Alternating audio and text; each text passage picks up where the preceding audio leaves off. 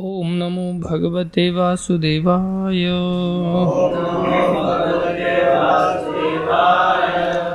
ॐ नमो भगवते वासुदेवाय।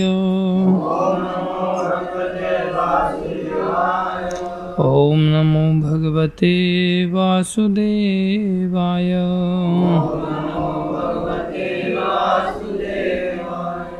नारायणं नमस्कृत्यं नरं चैव नरोत्तमम्।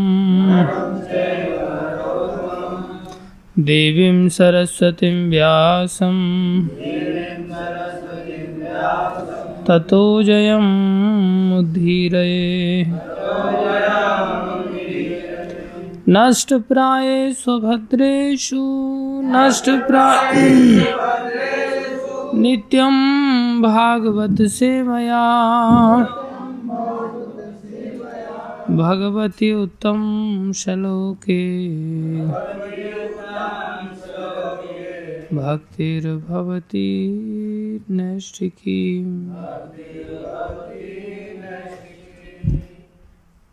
कौन सा श्लोक है? स्कंदो अध्याय सात, श्लोक संख्या पाँच। तप्तं तपो विविधलोकशिश्रक्षया मे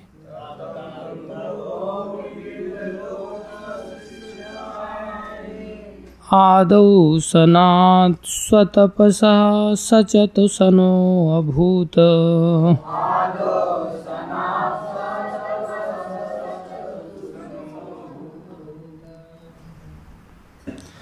प्राकल्पसम्प्लवविनष्ट विनष्टम् इह आत्मतत्त्वं। प्राकल्पसम्प्लवविनष्टम् इह आत्मतत्त्वं। सम्यग् जगाद्मुनयो यदचक्षतात्मनम्।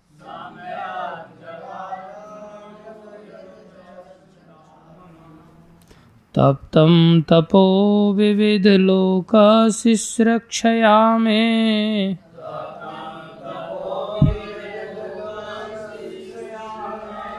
आदौ सनास्वतपसः स चतुसनो अभूत्।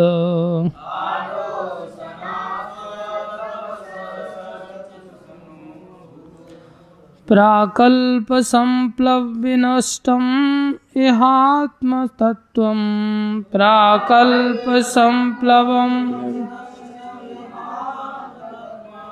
सम्यग् जगात् मुनयो यदचक्षतात्मन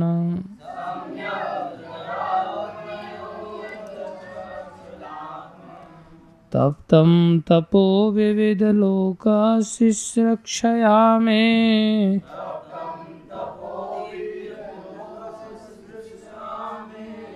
आदौ सनास्वतपसः स चतुसनो भूत्।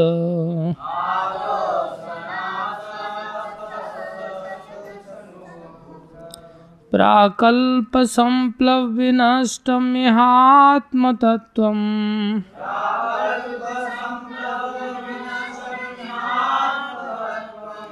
सम्यग् जगात् मुनयो यदचक्षतात्मनम्।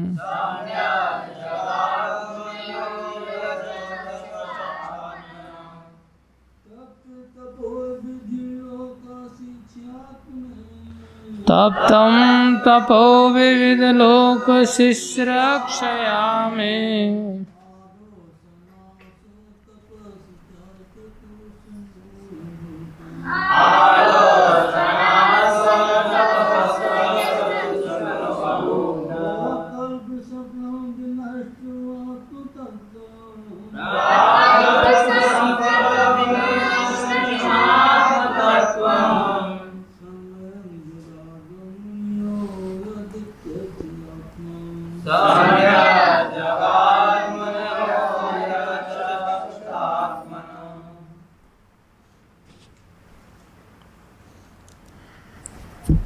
माताओं में कोई?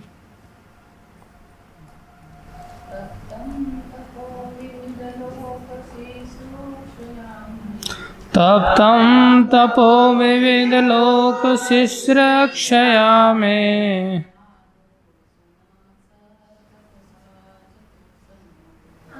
आदौ सनाश्वतपसा स चतुष्षनो भूत।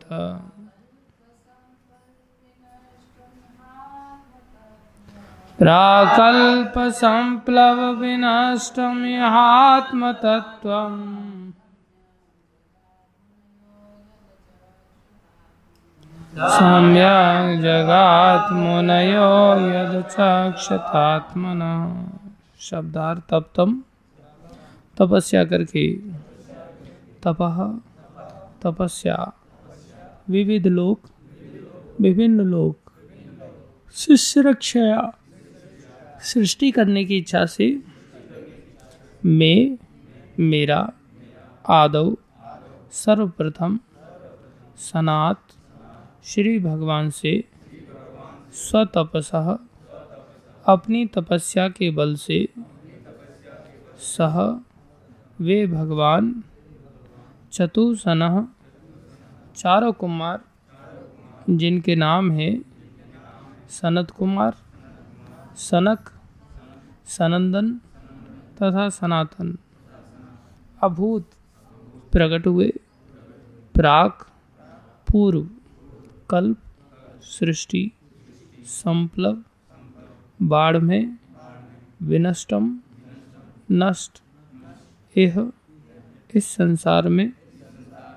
आत्म, आत्मा तत्व सत्य, सम्यक पूर्णतः जगात प्रकट हुआ। मुनय, मुनिगण, यत जिन्होंने अचक्षता स्पष्ट देखा, आत्मन, आत्मा। अनुवाद विभिन्न लोगों की उत्पत्ति करने के लिए मुझे तपस्या करनी पड़ी।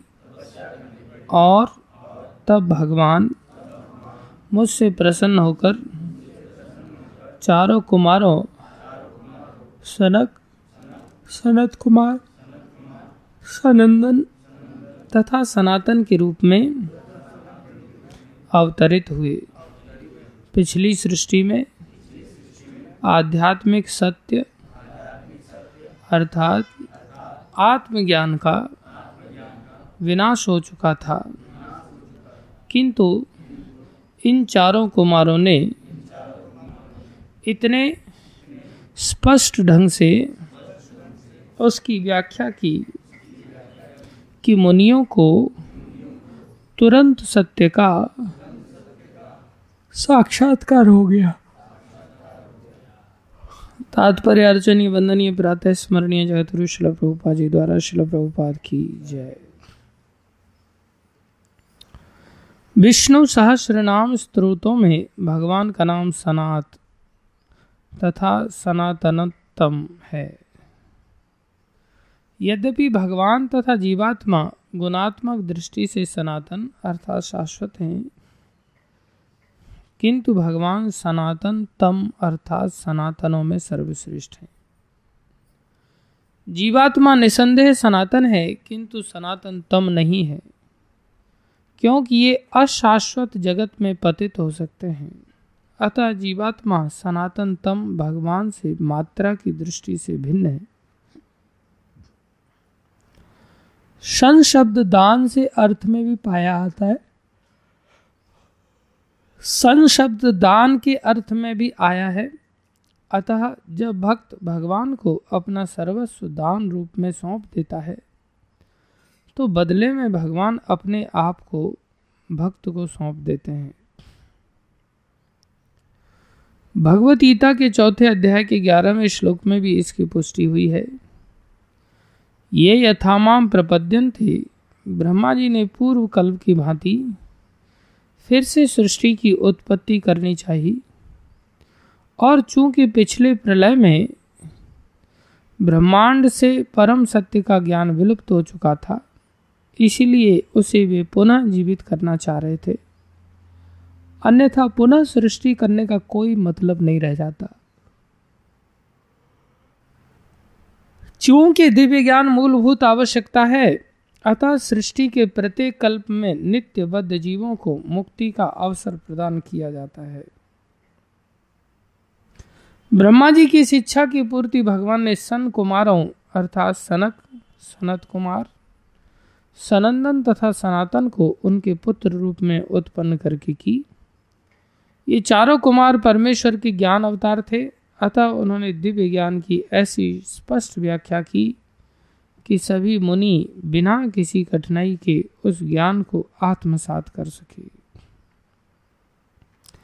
इन चारों कुमारों के पद चिन्हों पर चलकर कोई भी मनुष्य अपने अंतकरण में भगवान का दर्शन कर सकता है। ओम ज्ञानम तिमिरंधस्य ज्ञानंजनशलाकया चक्षुरुन्मीलितं येन तस्मै श्रीगुरुवे नमः। श्रीचैतन्यमनोभीष्टं स्थापितं येन भूतले स्वयं रूपकदा मह्यं ददाति स्वपदान्तिकम्।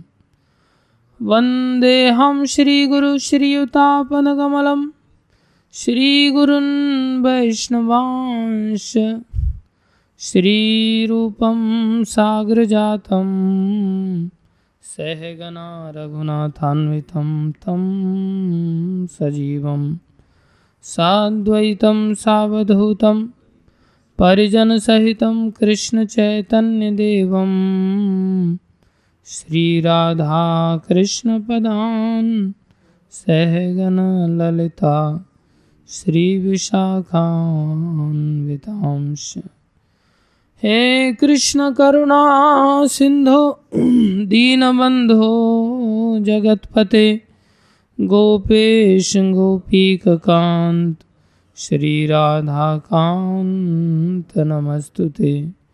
तप्त कांचन गौरंगी राधे वृंदावनेश्वरी वृषभानुसुते देवी प्रणमामि हरिप्रिये वाञ्छाकल्पतरुभ्यश्च कृपा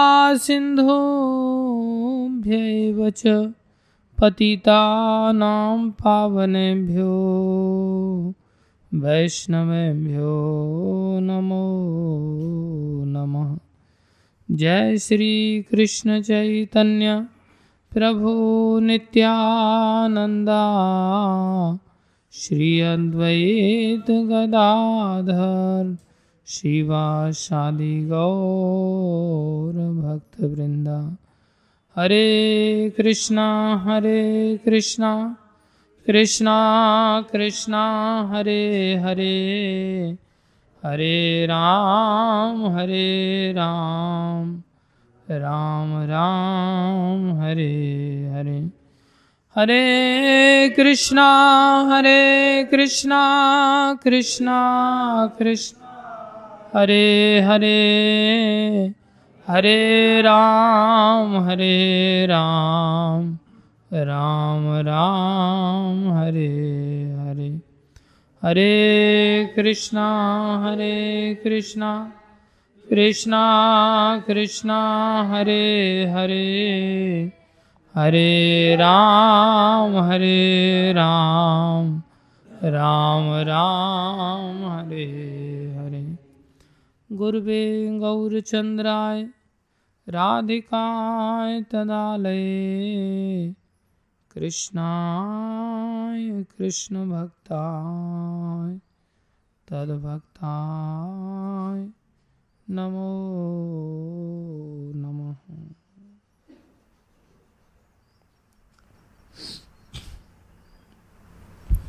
हरे कृष्ण। सभी भक्तों का हार्दिक अभिनंदन है। स्वागत है। गुरु वैष्णव की दया से जो कुछ भी कहें, कृपा करके ध्यान से सुनिए।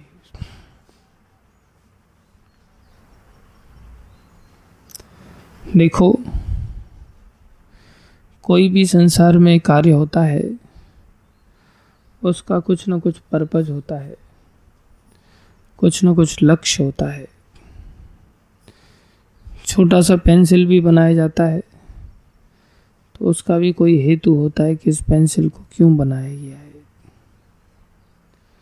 तो जब छोटे से छोटे कार्य का भी एक हेतु है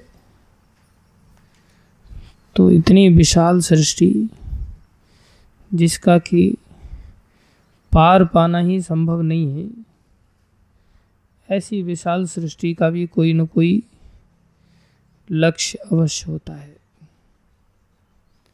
जो ब्रह्मा जी के द्वारा रचित की जाती है। उस सृष्टि का क्या लक्ष्य है? उस सृष्टि का एकमात्र लक्ष्य है कि उस सृष्टि में जो जीव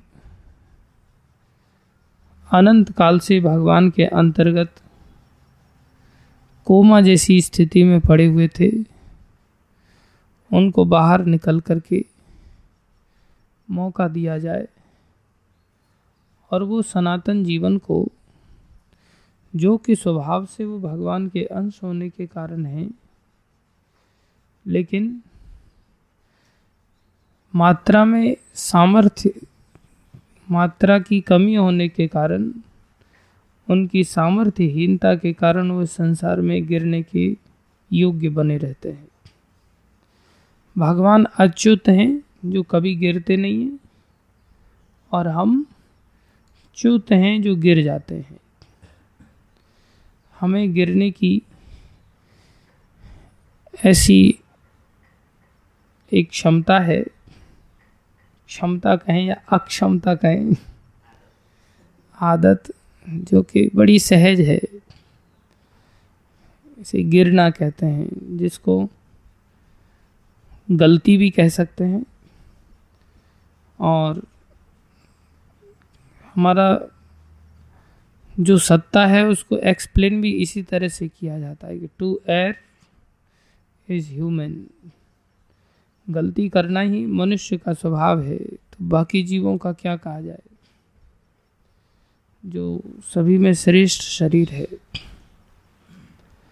लेकिन फिर भी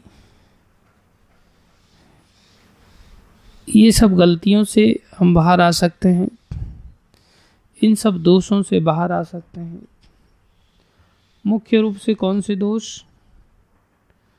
प्रभुपा जी वर्णन करते हैं, चार प्रकार के दोषों से हम युक्त रहते हैं। पहला दोष पहला दोष वी हैव इम्परफेक्ट सेंसेस हमारी इंद्रियाँ अपूर्ण हैं। दूसरा दोष जिसके चलते वी बिकम्स इन एल्यूजन हम भ्रमित हो जाते हैं। जब अपूर्ण इंद्रियाँ हैं तो हम भ्रमित हो जाते हैं।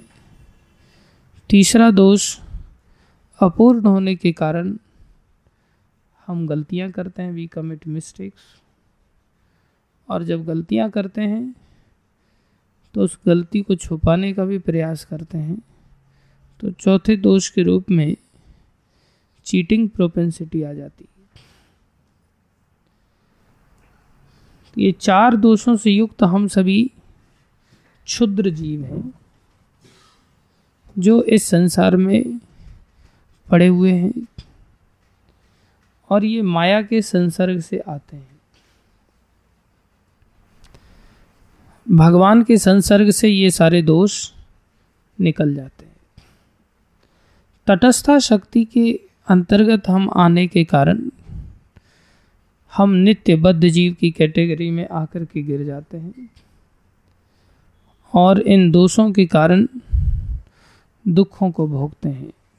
कृष्ण भूलिया जीव भोग वांछा करे, पाछे ते माया तारे झापुटिया धरे, और माया के कारण हम इन चार दोषों से बंध जाते हैं। और अंत में दंड पाते हैं, कष्ट पाते हैं। इससे जो बचने का उपाय है, वो क्या है?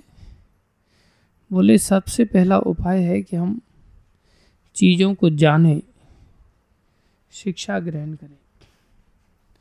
इसलिए साधारण संसार में भी देखा जाता है कि सबसे पहला काम व्यक्ति को शिक्षा में लगाया जाता है।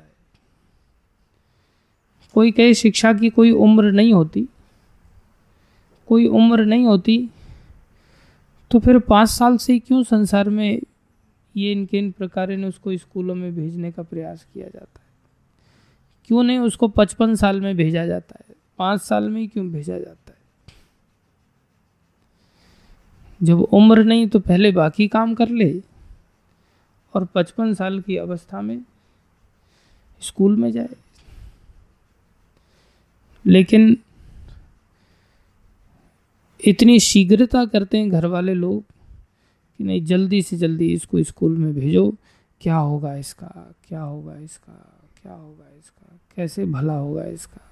कैसे जीवन सुधरेगा इसका? कौन सी शिक्षा? बोले खाएगा कैसे? कौन सी शिक्षा? खाएगा कैसे? पेट कैसे भरेगा इसका? जैसे जेल में डालने पर कैदी को ये शिक्षा देनी पड़ती है कि तेरा पेट कैसे भरेगा? उसके लिए तो सरकार का काम है पेट भरना।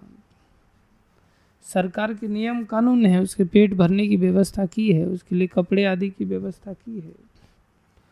संसार की छोटी मोटी चीज़ों के लिए उसको जेल में भेज करके शिक्षा देने की ज़रूरत नहीं है। जेल में भेज करके शिक्षा दी जाए कि तुम खाओगे कैसे, उस पर ध्यान दो। खाने के लिए कहाँ से आएगा? पहनने के लिए कहाँ से आएगा? बैरक मिलेगी कि नहीं मिलेगी? तुम्हें इसके लिए ध्यान दो, विचार करो। ये सब चीज़ों के लिए उसको शिक्षा की आवश्यकता नहीं होनी चाहिए। शिक्षा की आवश्यकता क्या होनी चाहिए? कि तुम इस जेल से छूटोगे कैसे? यही शिक्षा है वास्तव में। लेकिन हम अज्ञानता के कारण भगवान के हाथ को नहीं समझ पाते। भगवान की सामर्थ्य को नहीं समझ पाते। जो भगवान की सामर्थ्य कैसी है, बोले, भगवान की सामर्थ्य ऐसी है कि विंध्याचल पर्वत, जहाँ पर दुनिया भर के जंगल पाए जाते हैं। यदि भगवान विपक्षी हो जाए, भगवान का अगर पक्ष प्राप्त ना हो तो विंध्याचल पर्वत पर भी ईंधन की प्राप्ति नहीं होगी। भगवान अगर साथ ना दे तो बोले जो सरिता है, जो नदी है, उसमें जल की प्राप्ति भी नहीं हो सकती। भगवान अगर साथ ना दें तो संसार के धन का जो देवता कुबेर है, बोले उसके पास भी जाकर के उपवास रहना मजबूरी हो जाएगी। उपवास करना पड़ जाएगा। क्यों? वो कहेगा, मेरे पास कुछ है ही नहीं खाने के लिए, खिलाने के लिए। ऐसी नौबत आ सकती है। बोले, कब?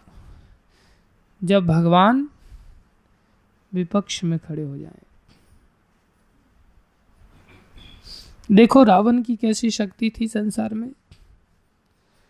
रावण जब राजा मरुत्व की यज्ञ में जाते हैं तो जब रावण जाता है तो वहाँ पर देवराज इंद्र, क्योंकि रावण जैसे ही गया, उसने तुरंत अपने सैनिकों को चारों तरफ़, ढूंढो इंद्र को किधर है, इंद्र किधर है? उसका इंद्र पना में अभी खत्म करता हूँ। बड़ा इंद्र बन करके घूमता रहता है तलवार निकाल लिया उसने और निकाल करके बोले, इंद्र को पता करो, इंद्र कहाँ है? यज्ञ में सब उनके सैनिक वगैरह ढूँढने लगे। तो इंद्र ने देखा कि मेरा यहाँ से भागना संभव नहीं। तो इंद्रदेव ने क्या किया? उसी समय अपना रूप बदल लिया और मोर बन गए। रावण का ऐसा भय, ऐसा आतंक कि उससे बचने के लिए क्या बनना पड़ा? मोर बनना पड़ा। और सैनिक चारों तरफ़ ढूंढते रहे तो मोर है, इंद्र तो है ही नहीं यहाँ। वापस आए, बोले, लगता है इंद्र भाग गया। अच्छा। वरुण को ढूंढो। वरुण किधर है? तो फिर वरुण को ढूँढने के लिए गए तो वरुण को भी लगा, मैं भी नहीं भाग सकता। जब इंद्रिय को, इंद्र कोई मौका नहीं मिला भागने का तो वरुण कहाँ भागेंगे? तो वरुण को ढूँढने के लिए गए तो वरुण जी हंस बन गए। उन्होंने भी माया शक्ति से रूप बदला और हंस बनना पड़ गया। देखा कि वरुण गायब हो गए। वापस आकर के सूचना दिया, महाराज, वरुण भी गायब हो गए। पूरे यज्ञ में तो कहीं है नहीं।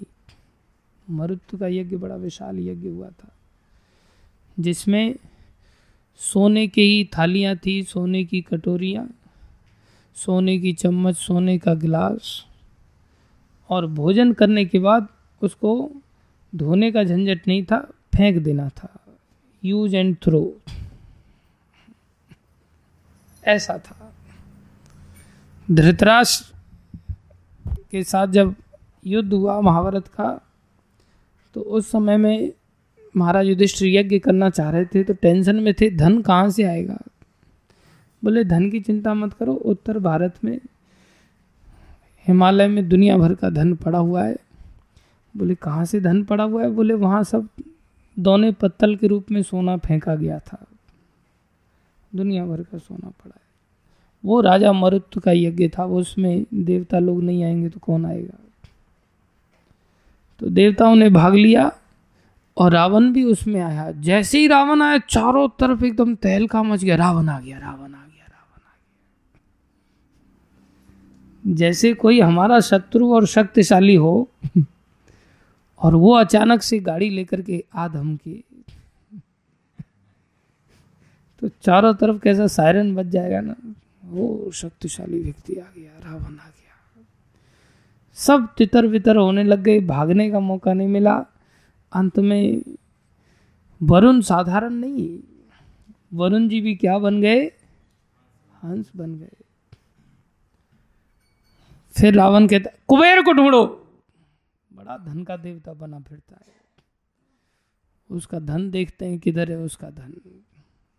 रक्षा कर पाएगा कि नहीं, उसका धन, उसकी तलवार निकाल करके खुद भी ढूंढ रहा है वो कुबेर को। भाई भी लगता है कुबेर। तो कुबेर जी ने देखा, मेरा भी बच के भागना संभव नहीं। कुबेर जी गिरगिट बन गए।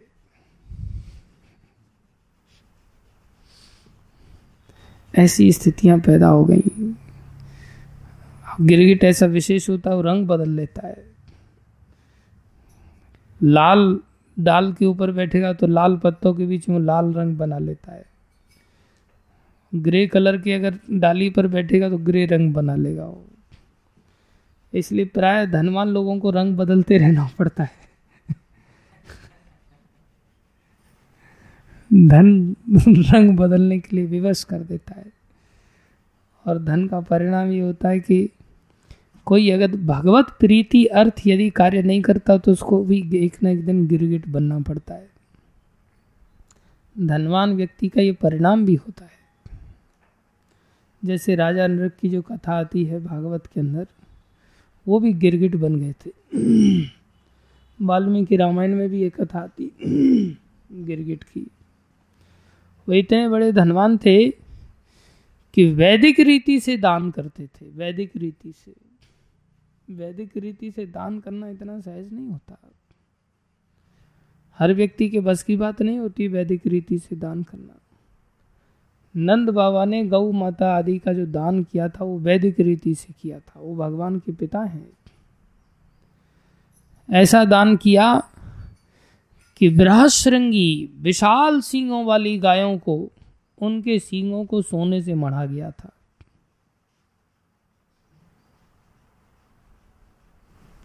हमारे यहाँ भी एक प्रभु जी ने दान दिया था एक गाय का। उनका फ़ोन आया, प्रभु जी, गाय के सींग मढ़वाने के लिए सोने का कितना सोना लग जाएगा? जो हमने दान दी है गाय, उसके सींग इतने ज़्यादा बड़े नहीं थे। लेकिन उनके मन में विचार आया, दो चार बार हमने फिर पता करने का प्रयास किया, फिर फ़ोन ही आना बंद हो गया उनका। वैदिक रीति से दान देना है इतना। सोच में आ जाए, वही बहुत बड़ी बात है। और वो बृहस्रंगी गाय के, उसका तो सपने में भी आदमी नहीं सोच सकता। उनके खुरों को सोने से मढ़वाया गया। उनके गले में सोने के हार पहनाए गए। उनको सोने और रत्नों से जड़ित झूलें डाली गई, रेशमी वस्त्र पहनाए गए गायों को। ऐसी गायें दान में दी थी नंद बाबा ने। बोले, ऐसी वैदिक रीति से राजा नृग ने गायों का दान किया था। हालाँकि उन्होंने खुर सोने से नहीं मड़वाए थे, खुर चांदी से मड़वाए गए थे और उनके सींग सोने से मड़वाए गए थे। और बड़े चारे आदि हर चीज़ की व्यवस्था के साथ दान किया था। खाली ये नहीं कि दान दे दिया और पीछा छूटा। आजकल भी लोग देते हैं, कुछ लोग बाल्टी भी देते हैं साथ में पानी पीने के लिए भाई ये बाल्टी से पानी पिला देना। नाद आदि भी देते हैं, भूसे आदि की व्यवस्था करते हैं। कुछ लोगों की ऐसी वृत्ति होती है, सब लोग नहीं दे पाते। लेकिन राजा नृग ने ऐसा दान दिया था और वो इतनी मात्रा में दिया था कि कोई धरती के रेत के कणों को गिन सकता है, लेकिन उनके दान को नहीं गिन सकता। ऐसा दान दिया। ऐसा दानी राजा नरक को बोले, गिरगिट बनना पड़ गया। वो भी विशाल कूप के अंदर लाखों वर्षों तक गिरगिट बन करके रहना पड़ा, लाखों वर्षों तक। सतयुग की ये घटना थी और द्वापर युग में जाकर के भगवान श्री कृष्ण के अपने हाथों से उद्धार हुआ। सतयुग के समय में उन्होंने ऐसा विशाल काय दान दिया। कोई बरसात की बूंदों को गिन सकता है, लेकिन उनके दान को नहीं गिन सकता। जब भगवान ने उनका उद्धार किया तो भगवान ने पूछा, कौन हो भैया? तुम भगवान तो जानते थे, लेकिन जानबूझ के उनके बच्चे लोग खेल रहे थे। भगवान श्री कृष्ण के बच्चे लोग खेल रहे थे। तो खेलते खेलते ये द्वारका की घटना है, वहाँ पर ये कुआ है। उस स्थान का नाम भी कृकलास है। गिरगिट को कृकलास कहते हैं। करकेटा कहते हैं, यहाँ की भाषा में ब्रज भाषा में। छिपकली से थोड़ा सा बड़ा होता है। रंग बदल लेता है। समय समय पर रंग बदल लेता है। कुछ लोग हैं यहाँ जो रंग बदलने में माहिर हैं। तो वहाँ पर भगवान के बच्चे लोग खेल रहे थे। खेलते खेलते अचानक से उन्होंने देखा, एक कुएँ में नज़र गई तो देखा, अरे, ये क्या जीव भयानक पड़ा हुआ है, इतना विशाल का जीव, इतना बड़ा कुआ है। वो कुआ भी राजा ने पहले ही बनवा लिया था। ऐसा भी वर्णन आता है। क्योंकि जब दो ब्राह्मण लोग एक ही गाय को लेकर के उसके पास आए तो उसने उनका निर्णय नहीं किया। वो झगड़ा करते रहे, एक प्रकार से मेरी गाय, वो कहता है, मेरी गाय है। और राजा ने न्याय नहीं किया। राजा ने उन ब्राह्मणों की ओर ध्यान नहीं दिया। वो सोचता था कि मैं जो दान दे रहा हूँ ना, ये मेरा दान अपने आप में पर्याप्त और मैं जो दान दे रहा हूँ, ये साधारण बात नहीं वहाँ वर्णन करते हैं वाल्मीकि ऋषि की उसने जो दान दिया, वो दान में भगवत प्रीति अर्थ नहीं था। उस दान कैसा था? भगवत प्रीति अर्थ नहीं था कि इस दान की क्रिया से भगवान की प्रीति बढ़ेगी, भगवान प्रसन्न होंगे, ये वृत्ति नहीं थी। अगर ऐसी वृत्ति होती तो भगवान के भक्तों की भी प्रीति का वो ध्यान रखता। उसका जो दान था वो एक प्रतिष्ठा को बना करके रखने के लिए था और उस कारण से भक्त अपराध लग गया। गौ दान करने वाला, वैदिक रीति से गौ दान करने वाला, गायों की सेवा बहुत सारे लोग करते हैं। लेकिन गायों की सेवा में यदि भगवान की भक्तों का प्रति अगर प्रीति नहीं है, भगवान की प्रीति का ध्यान नहीं है तो गौ सेवा से भी रक्षा नहीं हो सकती। उसको गौ सेवा में भक्त अपराध लग जाएगा। और इतना बड़ा भक्त अपराध लगा कि ब्राह्मणों ने आकर के बता दिया, मरने से पहले ही बता दिया कि आपको ब्राह्मण का साप लग गया है, भक्त अपराध लग गया है। और अब आपको लाखों वर्षों तक गिरगिट बनना पड़ेगा। और जो भक्त अपराध लग जाता है, इसका कोई सॉल्यूशन नहीं। ये तो भोगना ही पड़ता है, जब तक वो व्यक्ति क्षमा न करे। तो इन्होंने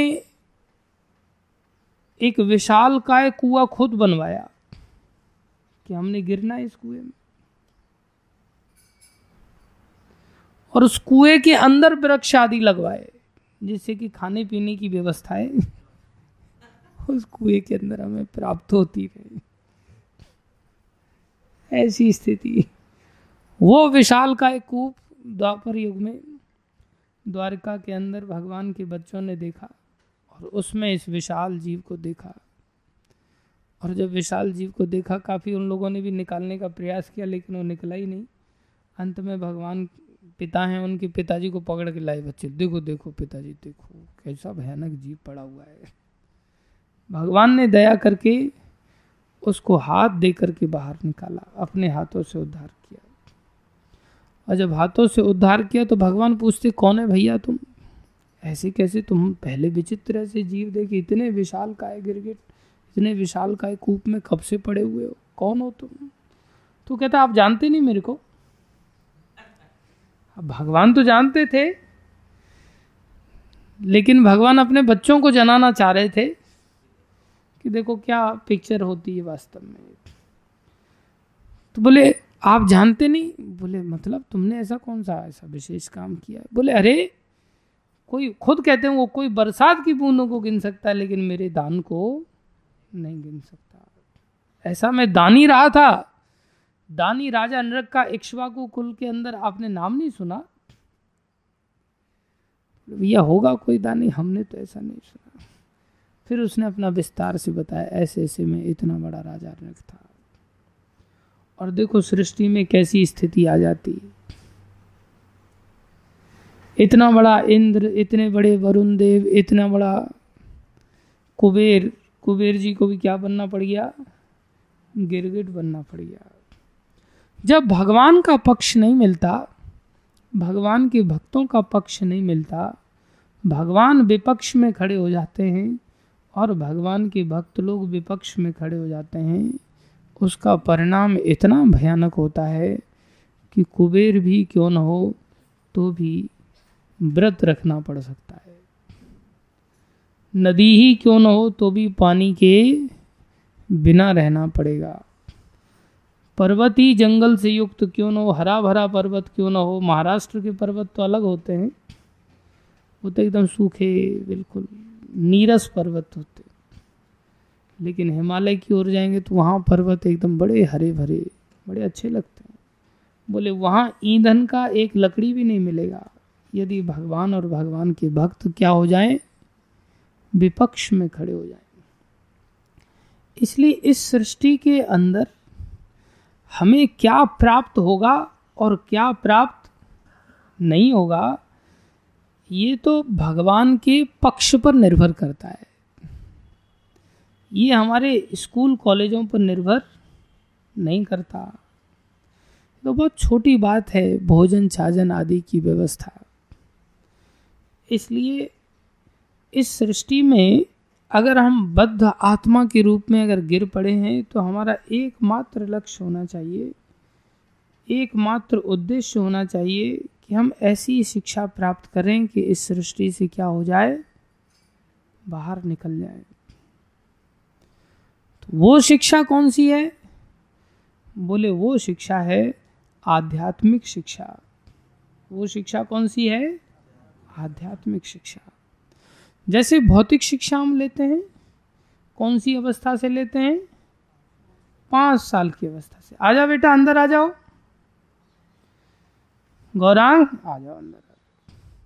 पाँच साल की अवस्था से शिक्षा लेते डर लग रहा था, बाहर से झाँक झाँक के देख रहा था आ गया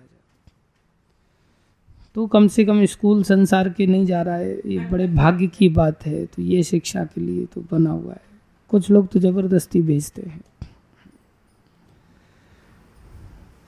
एक बालक वो कहता है कि स्कूल से फ़ोन आया उसका कि आपके बच्चे का होमवर्क नहीं हो रहा है, मम्मी को बुला के लाना। मम्मी कैसे जाए? मम्मी मंदिर में रहती है। मंदिर की मम्मी को थोड़ा मर्यादा सीखनी पड़ती है, इसलिए वो जा नहीं सकती। बाहर की मम्मियों के तो हाल बड़े खतरनाक हैं। वो तो जब चाहो तब कहीं ना कहीं निकलने के लिए तैयार बैठे रहते तो मंदिर से एक भक्त गया फिर स्कूल में। हमारे नेताजी गए। तो वहाँ जाकर के पूछा, ये मैडम कौन सी है? किधर है वो मैडम? तो मैडम से बात हो रही थी।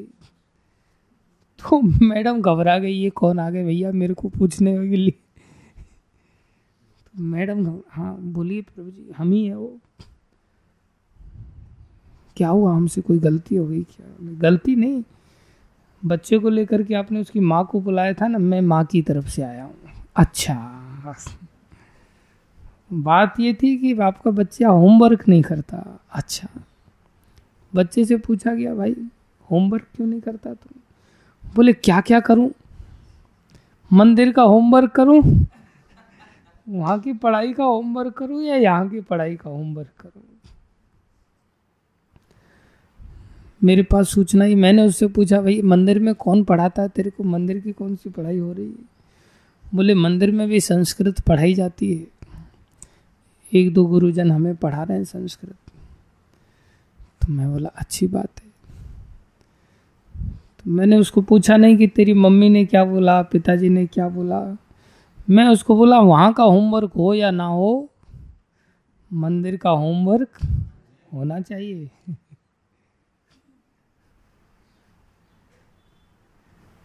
मैंने पूछा, जब कितना हुआ? बोले, आज चार ही हुआ। पहले कितना करता था? बोले, पाँच का प्रॉमिस किया था, करता पहले दस था, स्कूल जाने से पहले दस करता था, स्कूल चालू हो गया तो पाँच हो गया। और फिर बोला होमवर्क का थोड़ा दबाव पड़ा तो बोले, आज चार ही हुआ है। मतलब सृष्टि का कितना लक्ष्य प्राप्त हो रहा है जन्म लेने का। रोटी पाने के लिए आदमी माता पिता तो उसको इतना, अगर अकल ना हो तो यही कहेंगे, बेटा तो वो होमवर्क का ध्यान दे, ये होमवर्क छोड़ दे, लगे तो। कैसी मूर्खता है। इसलिए इस सृष्टि में अगर हम आकर के गिरे हैं तो इस सृष्टि के अंतर्गत रहते हुए भी और इस सृष्टि से बाहर निकलने को लेकर के भी। हाँ अगर कोई यहाँ भी पढ़ाई नहीं करता और वो भी पढ़ाई नहीं करता तो उससे बड़ा तो नालायक कोई नहीं यहाँ भी बस कुत्ते की तरह टांग उठा करके सुबह से लेकर के शाम तक भटकता रहता है। कभी इस खेत में जाएगा, कभी दूसरे खेत में जाएगा, कभी और प्लानिंग करेगा। बंदर की तरह बस कूदी मारते रहता है तो वो तो बहुत बेवकूफ़ आदमी, निकृष्ट आदमी। उस पढ़ाई का त्याग तभी किया जा सकता है जब आध्यात्मिक पढ़ाई को बहुत अच्छी तरह से किया जाए। और ये बात बाद में रिसर्च नहीं की गई। बोले, सृष्टि पूर्व की सृष्टि जिसमें कि आध्यात्मिक ज्ञान काल के प्रभाव से नष्ट हो गया था, ब्रह्मा जी ने फिर से सृष्टि जब किया तो ब्रह्मा जी सोच में पड़ गए कि अभी आध्यात्मिक ज्ञान तो समाज में है ही नहीं, सृष्टि में आया ही नहीं। अब ज्ञान का स्रोत कौन है? बोले, ज्ञान के स्रोत तो भगवान है। तो इस सृष्टि में ज्ञान आएगा कहाँ से? तो भगवान ने क्या किया? ब्रह्मा जी के पुत्र बनकर के आ गए। सनक सनातन, सनत और सनंदन, जो कि जीव हैं, लेकिन ये भगवान के ज्ञान शक्ति से युक्त शक्ति आवेश अवतार है। अलग अलग शक्तियों से आवेशित होकर के अवतार भगवान यहाँ ग्रहण करते हैं। जीवों को भी ऐसी शक्ति देते। जैसे ये चार कुमार ज्ञान शक्ति से युक्त होकर के, आध्यात्मिक शक्ति से युक्त होकर के, भक्ति की शक्ति से युक्त होकर के संसार में सृष्टि के आरंभ में भगवान की दया से अवतार लेते हैं और सृष्टि में ज्ञान को फैलाते हैं कि भाई, इस सृष्टि में जो जन्म ले रहे हो, इस जन्म का फल ये है। क्या फल है? बोले, भगवान को जानो और भगवान की शरण ग्रहण करो बस। ये सृष्टि के ज्ञान का फल है। हम लोग भी सृष्टि करते हैं। और सृष्टि में हमारा भी एक अपनत्व आता है। मेरी संतान है। लेकिन उस संतान को पैदा करने का भी लक्ष्य क्या होना चाहिए? इस संतान का उद्धार कैसे होगा? ये जीवात्मा का उद्धार कैसे हो? ये लक्ष्य होना चाहिए। अगर हम ये लक्ष्य नहीं प्राप्त करते तो बोले ऐसी सृष्टि का कोई मीनिंग नहीं। वो तो फिर अंधा व्यक्ति है एक प्रकार से। वो फिर माता पिता का दोष है, उसमें व्यक्ति का दोष नहीं है। हाँ उसके भी कर्म है जिससे कि उसको ऐसे माता पिता प्राप्त हो रहे जैसे महाभारत की घटना आती है ये तो ब्रह्मा की सृष्टि के आरंभ की बात का यहाँ महत्व दे रहे हैं, इतना बल दे रहे हैं प्रभुपा जी। सृष्टि के आरंभ का बोले, सृष्टि का मीनिंग ही खत्म। अब हमने मकान दुकान अपने स्तर पर छोटा मोटा बनाया, जैसे ब्रह्मा जी ने विशाल बनाया, हमने छोटा मोटा बनाया तो हमारा छोटे मोटे सृष्टि के अंतर्गत कम लोगों के उद्धार की हमारी ज़िम्मेदारी होनी चाहिए। इसलिए माता न सस्यात, पिता न सस्यात, गुरु न सस्यात बोले, वो गुरु गुरु नहीं है, माँ माँ नहीं है, बाप बाप नहीं है, जो अपने स्वजनों का उद्धार ना कर सके। अभी जैसे मोदी है तो सरकार चला रहा है तो सरकार के स्तर में नीचे विभाजन भी तो किया गया है ना, कि इसकी ज़िम्मेदारी तुम लोगे, इतने एरिया की ज़िम्मेदारी तुम्हारी, इसके नीचे तुम्हारी ज़िम्मेदारी, इसके नीचे इतने ग्रुप की तुम्हारी ज़िम्मेदारी तब जाकर के ओवरऑल सरकार चलती है ना। ऐसी संपूर्ण सृष्टि में जो कि ब्रह्मा जी की क्रिएशन शुरू से आरंभ हो रही है, उसकी ज़िम्मेदारी किसकी है? जैसे धन देखा जाए तो सारा धन तो सरकार का है ना। सारी ज़मीन देखी जाए तो सारी ज़मीन किसकी है? सरकार की। वो जहाँ से चाहे, वहाँ से रोड निकाल सकती है। मुआवजा दे, ना दे, उसकी इच्छा है। वो तो दया के कारण मुआवजा दे देती है, नहीं तो जहाँ से चाहे मकान के अंदर से रोड निकाल दे। सरकार है। ऐसे ही सृष्टि के अंदर जो धन है, वो कुबेर का है। बाकी सबको धन देने का एक अधिकार दिया गया, ठीक है, ये तुम्हारे जैसे परिवार के अंदर धन दिया गया है तो पत्नी के पास जो धन है, वास्तव में तो पति का ही है ना।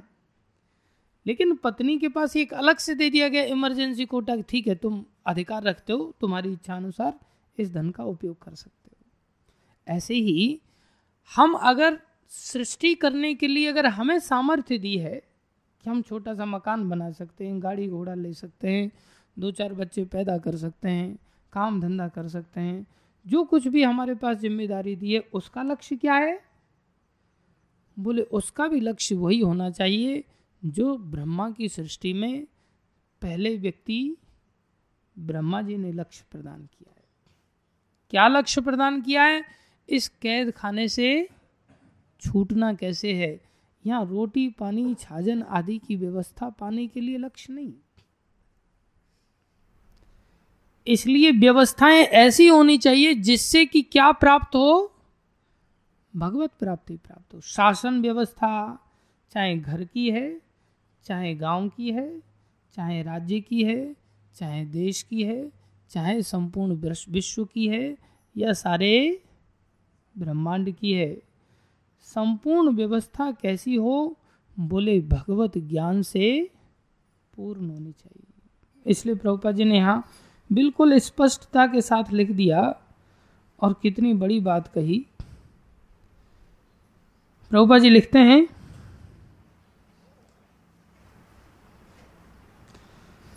बोले ब्रह्मा जी के पूर्व कल्प की भांति फिर से सृष्टि की उत्पत्ति उत्पत्ति करनी चाहिए, क्योंकि पिछले प्रलय में ब्रह्मांड से परम सत्य का ज्ञान विलुप्त हो चुका था। प्रलय जब हो जाती है तो नाश हो जाता है ज्ञान का भी।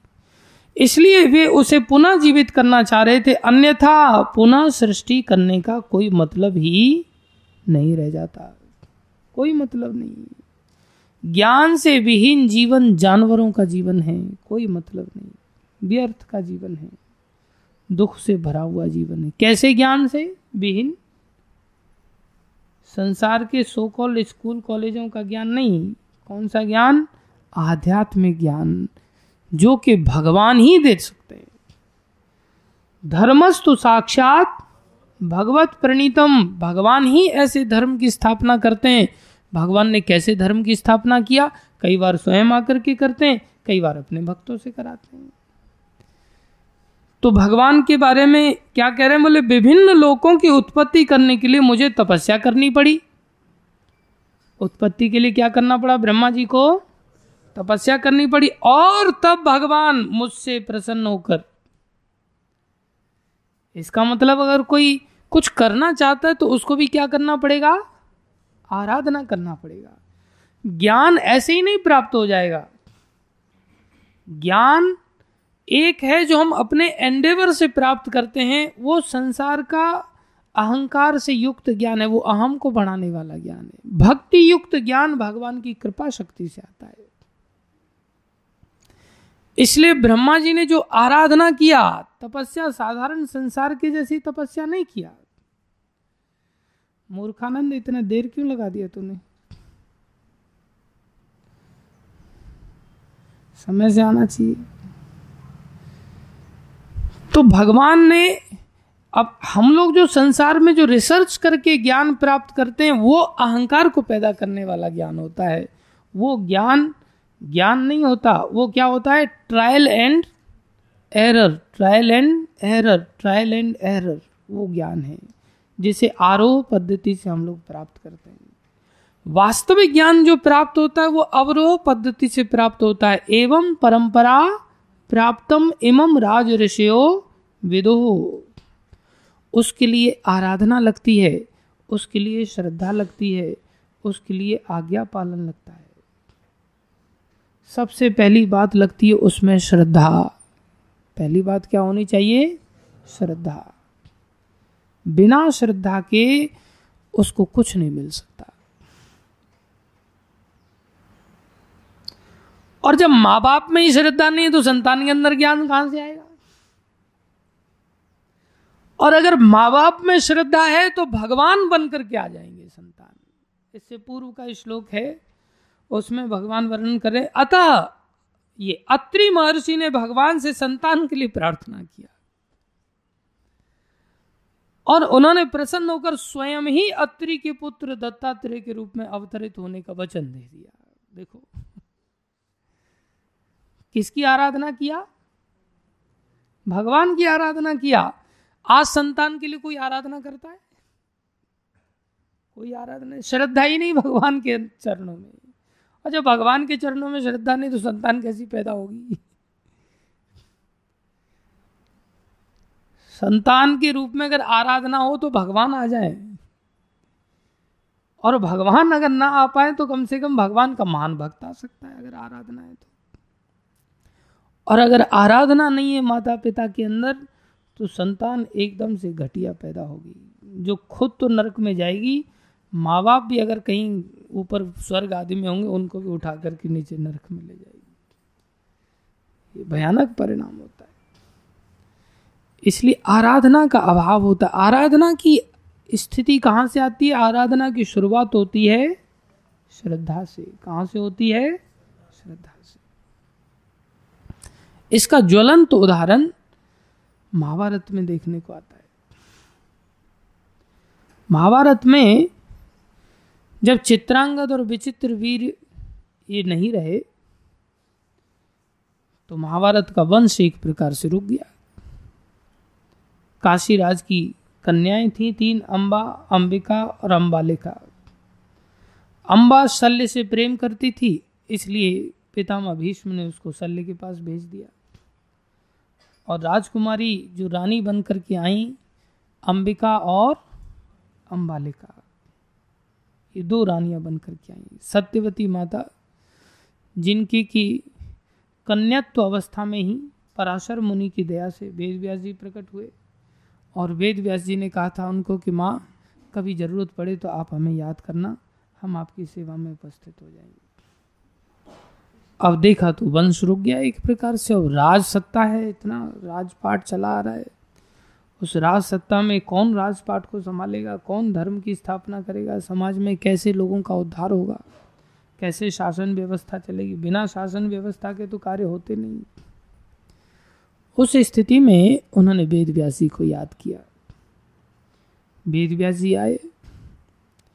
जब वेद व्यासी आए तो वेद व्यासी से कहा, पुत्र हमारा वंश रुक गया है। अब आप मार्गदर्शन करो। ये वंश अगर आगे नहीं बढ़ेगा, इतना पवित्र वंश है ये। आगे नहीं बढ़ेगा तो समाज की शासन व्यवस्था कैसे होगी? धर्म कैसे संसार में टिका रहेगा? इसलिए धर्म को बढ़ाने के लिए कोई उपाय बताओ। वेद व्यास जी ने कहा, कोई बात नहीं माता। आप रानी को भेज दो हमारे पास। हम गर्भधान संस्कार कर देंगे। तो उन्होंने रानी को भेजा। रानी को भेजा तो सामर्थ्यशाली ऋषि हैं। ऋषि लोग कोई ऐसा श्रृंगार आदि तो करते नहीं। उनकी जटाएँ बढ़ी हुई हैं, दाढ़ी बढ़ी हुई है। तेजस्वी हैं, लेकिन काले भी हैं। तपस्या भी करते हैं। वेद व्यास जी का एक नाम कृष्ण है। जो काले हैं रंग से। एक नाम अर्जुन का भी कृष्ण है और कृष्ण का नाम भी कृष्ण तीन ही लोगों के नाम कृष्ण है। अर्जुन का वेद व्यास जी का और भगवान श्री कृष्ण का। अभी राजकुमारी हैं। अब शकल सूरत देखा वेद व्यास जी का तो एकदम से घबरा गई। किसी व्यक्ति को अच्छा थोड़ी लगता है जब बेशकल आदमी सामने हो। बड़े तपस्वी हैं, विशाल उनका शरीर है तो उसको देख करके एकदम से डर गई और आँखें बंद कर लिया। और गर्भदान हुआ, बाहर आई, पूछा, सत्यपति ने गर्भ धारण हो गया? बोले हाँ हो गया। फिर वेद व्यास जी आए, बोले, पुत्र गर्भ धारित हो गया बोले हाँ मैया गर्भ धारण हो गया, अब हम आज्ञा चाहते हैं, अब हम जाते हैं। लेकिन एक समस्या है, बोले, क्या? बोले, वो पुत्र अंधा पैदा होगा। बोले, अंधा होगा? अंधा क्यों? बोले, उस राजकुमारी की, उस रानी की हमारे अंदर श्रद्धा नहीं थी। इसलिए वो ना केवल आँखों से अंधा होगा, आध्यात्मिक ज्ञान से भी अंधा होगा। प्रभुपा जी वर्णन करते परपट में ना केवल वो बाहर की आँखों से अंधे थे, आंतरिक आध्यात्मिक आँखों से भी अंधे थे। क्यों अंधे थे? क्योंकि रानी की वेद व्यास जी के अंदर श्रद्धा नहीं थी। श्रद्धा होती तो उनकी आराधना का फल उनको मुफ़्त में मिल जाता है। संतान तो हुई, लेकिन संतान दोनों ही ओर से अंधी हुई। तो माता घबरा गई, अरे, फिर शासन कैसे चलेगा जब दोनों ही ओर से अंधा है? ज्ञान तो पहले चाहिए। आँखों से भी अंधा और आध्यात्मिक आँखों से भी अंधा। देखो, माता का कितना, बोले, माता के दोष के कारण ऐसा संतान होगा। माँ का दोष लेकर के डूब जाता है। प्रहलाद महाराज की माँ ही भक्त थी, इसलिए माँ का गुण संतान में आ गया। माँ का भक्त होना बहुत ज़रूरी है। इसलिए संतान में वर्ण संकर संतानें क्यों पैदा होती हैं? माता पिता के दोष के कारण। पिता का दोष नहीं है, यहाँ पिता कितने बड़े ऋषि हैं। और माँ का दोष कि माँ ने श्रद्धा नहीं किया। भगवत स्वरूप हैं, भगवान के साहित्यिक अवतार हैं, और उनके अंदर श्रद्धा नहीं की। उनको तो केवल शकल दिख रही थी ना। व्यक्तित्व तो नहीं देख रहे शकल को देख करके आँखें बंद कर लिया। बोले, पुत्र, एक मौका और दे दो। ठीक है, दूसरी रानी को बुलाया गया। दूसरी रानी को पहले ही समझा दिया गया, आँखें बंद मत करना। वंश का प्रश्न है, शासन व्यवस्था चलाना है, बहुत बड़ी ज़िम्मेदारी है कंधों पर। देखो, माता सत्यवती साधारण नहीं थी, वो भी ज्ञान से पूर्ण थी। अब जिनका गर्व का आश्रय वेदव्यासी ने लिया है, वो साधारण स्त्री कैसे हो सकती है?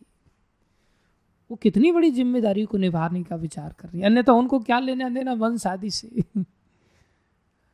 अगर वो केवल भोग वृत्ति में डूबने वाली स्त्री होती तो उनको क्या फ़र्क पड़ना था? लेकिन, और उनकी बात को वेदव्यास जी क्यों मान रहे? अर्थात कितना बड़ा महत्व है उनकी बात का, राजमाता है वो। तो पुत्र एक मौका और दो। दूसरी रानी को बुलाया गया, समझाया गया, तुम चले जाओ। वो गई वो गई तो वापस आई बोले गर्भ धारण हो गया, बोले हाँ हो गया। वेद व्यास जी आए, बोले गर्भ धारण हो गया इसका। बोले हाँ हो गया। लेकिन अब हम आज्ञा चाहते हैं, लेकिन संतान पीली होगी, रोग से ग्रसित होगी। बोले, रोग से ग्रसित होगी? क्यों? बोले, हमारी शक्ल सूरत को देख करके इसने आँखें तो बंद नहीं किया लेकिन ये पीली पड़ गई, भयभीत हो गई, डर गई। इसलिए इसकी संतान भी पीत वर्ण की होगी। बहुत ज़्यादा ऐसी तीव्र सामर्थ्यशाली नहीं होगी। कम उम्र में ही शरीर का त्याग हो सकता है। तब माता फिर से घबरा गई। बोले, पुत्र, एक चांस और दे। फिर उन्होंने दोनों रानियों को बुलाया और दोनों को कहा कि जाओ, फिर से जाओ। अब जब फिर से जाने की बात हुई तो उन्होंने हाथ खड़े कर दिए। बोले, हम नहीं जाएँगे। हो गया ना गर्भ धारण जो होना था, अभी क्या बार बार जाना? उन्होंने शासन व्यवस्था में राजमाता का स्थान ऊँचा होता है। आदेश दिया।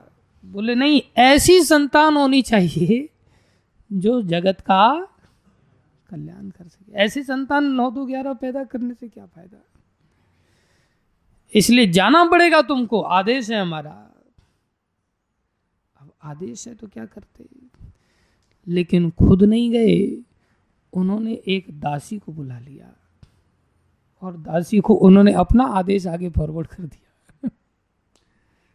और दासी को कहा कि तुम चले जाओ।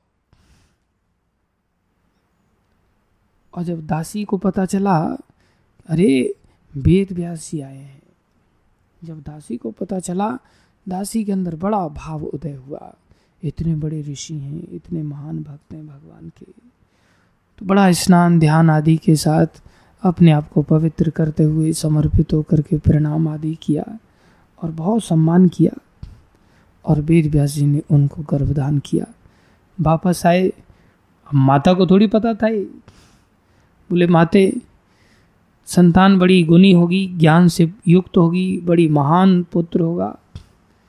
सारे संसार में अपनी नीतियों के लिए अपने आप में जाना जाएगा, लेकिन दासी पुत्र कहलाएगा। उनको बड़ा शौक लगा। अरे, दासी को भेज दिया था। बोले हाँ दासी पुत्र कहलाएगा। माता सत्यवती भी बोले, अब चिंता मत करो। इसकी ज्ञान की आँखों से शासन हो जाएगा। ये ज्ञान इतना आवश्यक है। इसलिए एकाध व्यक्ति ही चाहे निम्न जाति में ही क्यों न उत्पन्न हुआ हो, लेकिन अगर भगवत ज्ञान से युक्त है तो दूसरों को जहाज़ बन करके निकाल करके संसार से ले जाता है। इसलिए कोई ऊँचे कुल में उत्पन्न हुआ है और भगवत भक्ति से ज्ञान से हीन है तो बोले, उसका कोई औचित्य नहीं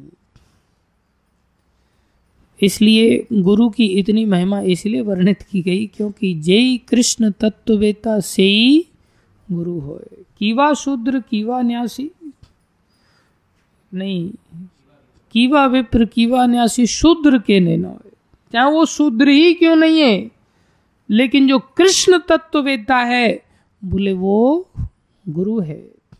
उसके अंदर बड़ी श्रद्धा होनी चाहिए। उसके प्रति बड़ा आश्रय होना चाहिए। वही इस सृष्टि में हमें जीवन जीने के लिए लक्ष्य को प्रदान करेगा।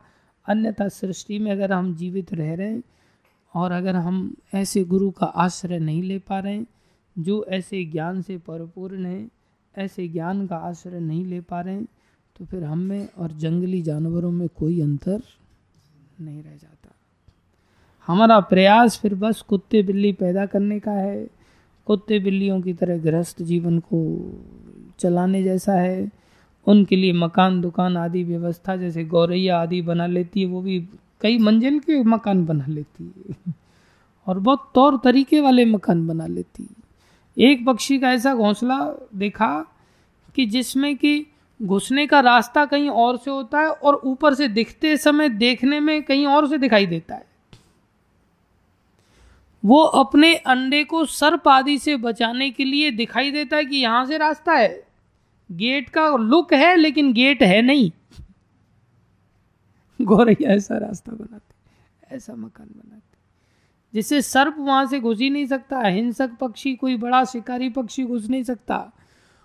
और वो खुद आती है और उसको पर्दे की तरह ऊपर उठाती है और फिर नीचे से घुस जाती है।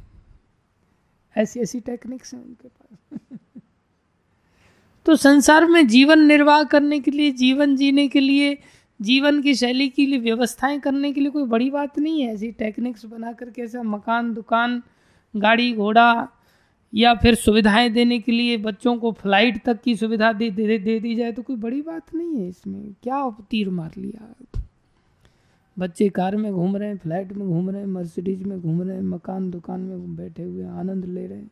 कोई बहुत बड़ी उपलब्धि नहीं पाली। उपलब्धि तो किस चीज़ में है? कि आवागमन का चक्र खत्म हो। देखो, वेद व्यास जी, ये ब्रह्मा जी खुद कह रहे हैं, देखा जाए तो पुत्र हैं। देखा जाए तो चार कुमार क्या हैं? पुत्र हैं। लेकिन वो जानते हैं, ये साक्षात भगवान के अवतार हैं। इसलिए ऐसा नहीं सोचना, ये बेटा मेरे को क्या सिखाएगा? अरे बेटा भी अगर गुरुजनों का कृपा पात्र बन जाए तो हमसे श्रेष्ठ है। उसका सम्मान करना सीखना चाहिए, भाग्यशाली समझना चाहिए। इसलिए ऐसे कृपा पात्र हम दो लोगों के बन सकते हैं, आराधना करने पर, एक तो भगवान के और एक भगवान के भक्तों के। सहज है भगवान के भक्तों के आराधना करके सेवा करके उनकी कृपा पात्र बन जाए।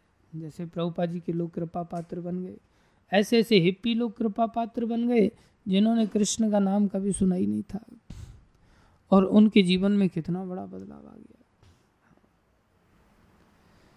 लोग संसार में जैसे डाकू रत्नाकर थे, नारद जी की कृपा से क्या बन गए? वाल्मीकि मुनि बन गए। खाली उसी समय नहीं बने थे। आज भी ऐसे लोग वाल्मीकि मुनि बन गए गुरु जी की दया से। जिनके अंदर डाकू रत्नाकर को भी पीछे छोड़ने वाले लक्षण थे। बुरा तो नहीं लग रहा प्रभु जी आपको? मैं आपके लिए ही बात नहीं कर रहा हूँ। और भी और भी वाल्मीकि मुनि है। तो ऐसे ऐसे लक्षण वाले लोग गुरु कृपा से क्या नहीं हो सकता है? मुकम करो वाचालम। बोलो। पंगुम लंगयते गिरिम। यत कृपा तम हम वंदे श्री गुरु दीन तारणम उदाहरण मूकम करोति वाचालम। मूक व्यक्ति था में, लेकिन गुरु जी की दया से वाचाल बन गया, भक्त नहीं बन पाया। लेकिन वाचाल बनने में कोई कमी नहीं। पंगुम लंग गए थे गिरे। लगड़े लूले लोग। देखो गाड़ी घोड़े से एकदम पर्वतों को लांग रहे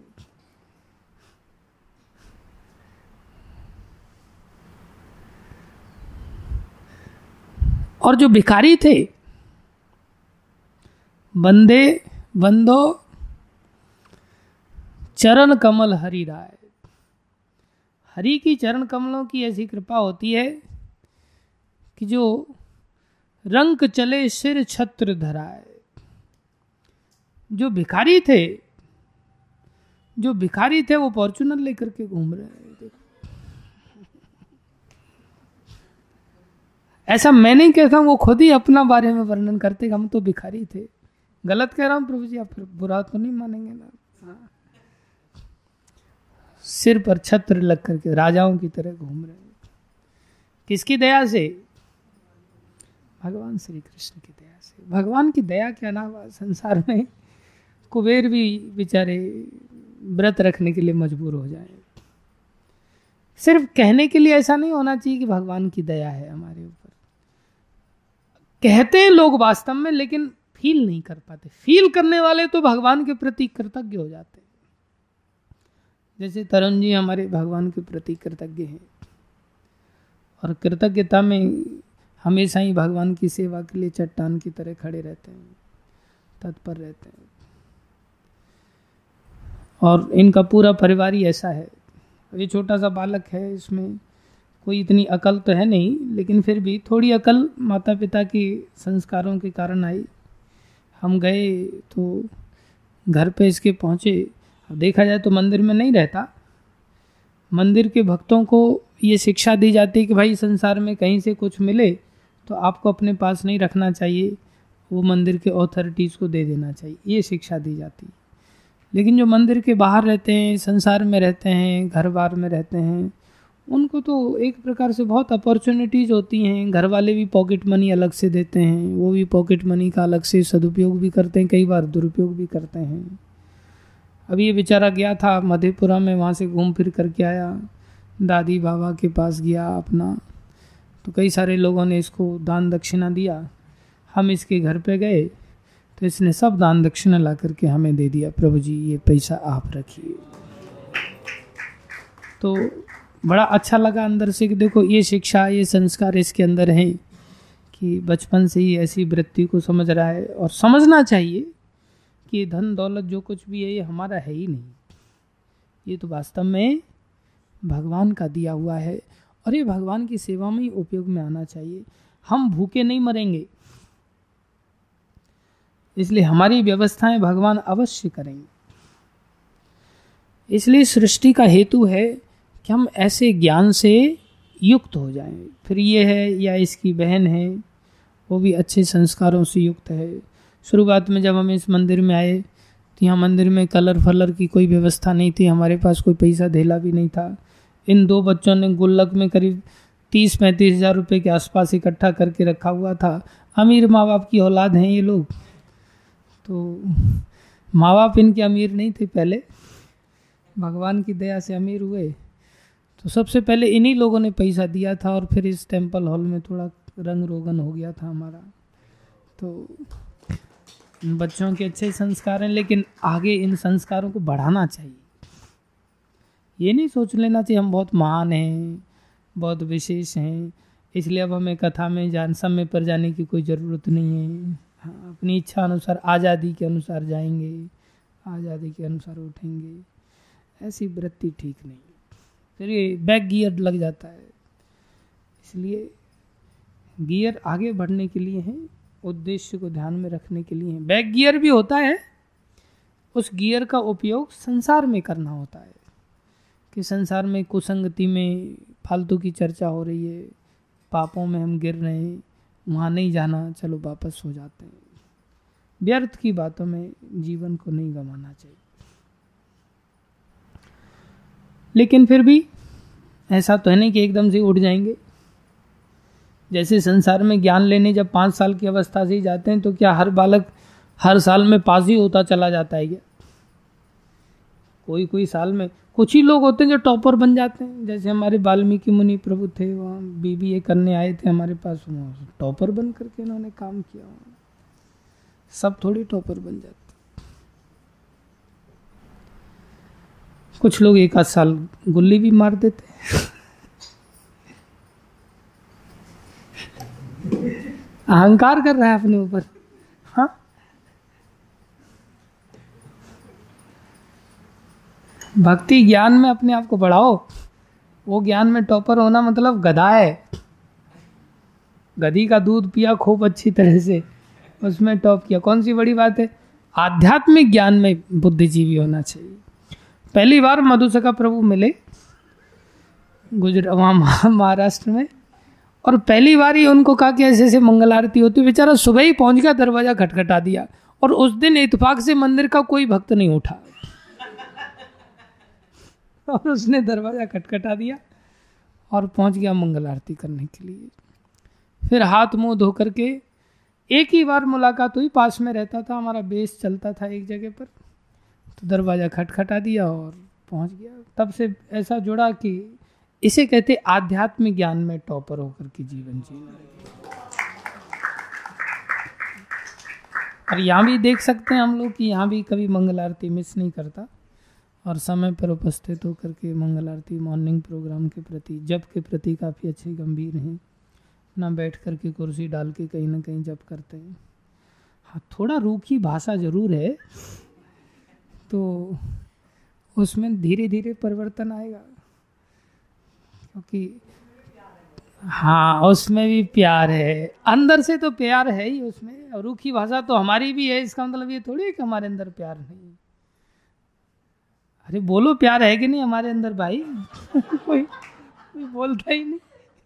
राजा राम ब्रो, है ना? कोई बोले ना बोले, हमारी डीलिंग प्रॉपर होनी चाहिए। इसलिए रूखी भाषा बोलनी पड़ती है, जगत कल्याण के लिए बोलनी पड़ती है। इसलिए मधु, और मधुसका प्रभु के अंदर पहले रूखी भाषा नहीं थी, कुसंगति होती है ना। डाकू रत्ना करके कुछ लक्षण आ गए उसके अंदर। तो कुसंगति का प्रताप तो भाई कोई नहीं बच पाया। कह ही नहीं बच पाई? मंथरा की संगति से कह कही ऐसी बन गई थी। होता है ऐसा, कोई बात नहीं। ये मंथरा ने कईयों को बर्बाद किया है। मतलब कह कई वाली मंत्र नहीं तुम तो वाल्मीकि मुनि बन गया। खैर, संदेश यही है कि हम सब प्रभुपा जी के प्रति कृतज्ञ बने, ऋणी बने प्रभुपा जी के प्रति सेवा भाव हृदय में आए, और इनकी कृपा से हम आध्यात्मिक ज्ञान को प्राप्त कर सकते हैं। तत्विधि प्रणिपातेन परिप्रश्न सेवया उपदक्षन्ते ते ज्ञानम ज्ञान तत्व दर्शन कृपा से ही ज्ञान उदय होता है। शरणागति से ही कृपा प्राप्त होती है, सेवा से ही कृपा प्राप्त होती है, आज्ञा पालन करने से ही कृपा प्राप्त होती है। सेवा मतलब आज्ञा पालन। सेवा मतलब अपनी इच्छा अनुसार जीवन नहीं होता, आज्ञा पालन करना ही भागवत का लक्ष्य है। अब देखो यहाँ तो पिछली सृष्टि को लेकर के ब्रह्मा जी सोच रहे हैं। पिछली सृष्टि में ज्ञान लुप्त तो हो गया था, इस सृष्टि में। अब हम अपने आप में सोचे तो पिछले जन्म में हम ज्ञान से युक्त थे क्या? पिछला जन्म हमारा ऐसे ही बीती। वो तो सृष्टि तक का सोच रहे हैं, हम तो पिछले जन्म का भी नहीं सोच रहे हैं। कि भाई, इस जन्म में हमें मौका मिला है, इस जन्म में हमें ज्ञान प्राप्त कैसे हो, उसके लिए आराधना करना बहुत ज़रूरी जैसे तरुण जी हैं, देखा जाए तो संसार की दृष्टि से इनके पास कोई कमी नहीं है, लेकिन इनके पास जाते हैं, सात सौ लोग इनके नीचे काम करते हैं, फिर भी रोज़ सुबह में उठ कर के अकेले ही वहाँ पर नहा धो करके साढ़े चार बजे मंगल आरती करते हैं।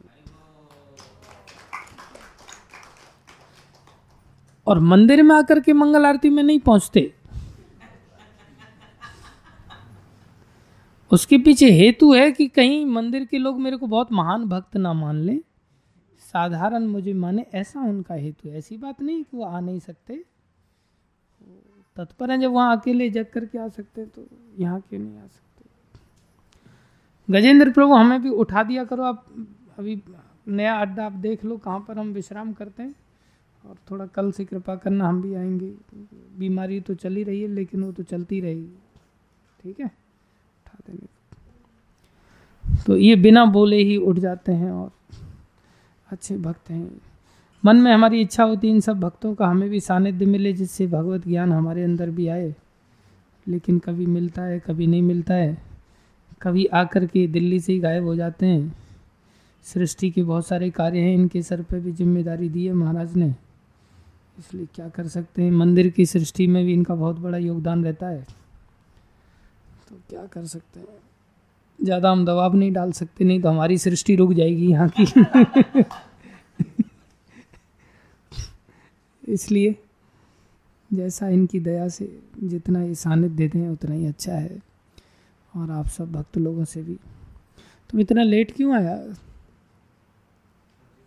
सब्ज़ी काटने के लिए गया था, कहाँ पर? अच्छा अच्छा यहीं काट लेता ला करके। अच्छा।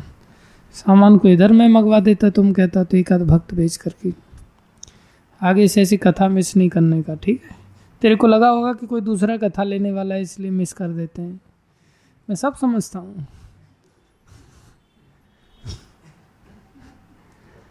दूसरा कोई लेता है तो संख्या आधी हो जाती है यहाँ पर। भय बिन प्रीतन हो तो गुसाई। भय जिसके चलते आप लोग आने के लिए मजबूर हो जाते हैं। कोई बात नहीं। धन्यवाद आप सभी भक्तों का। राम जी, दर्शन कब खोलेंगे?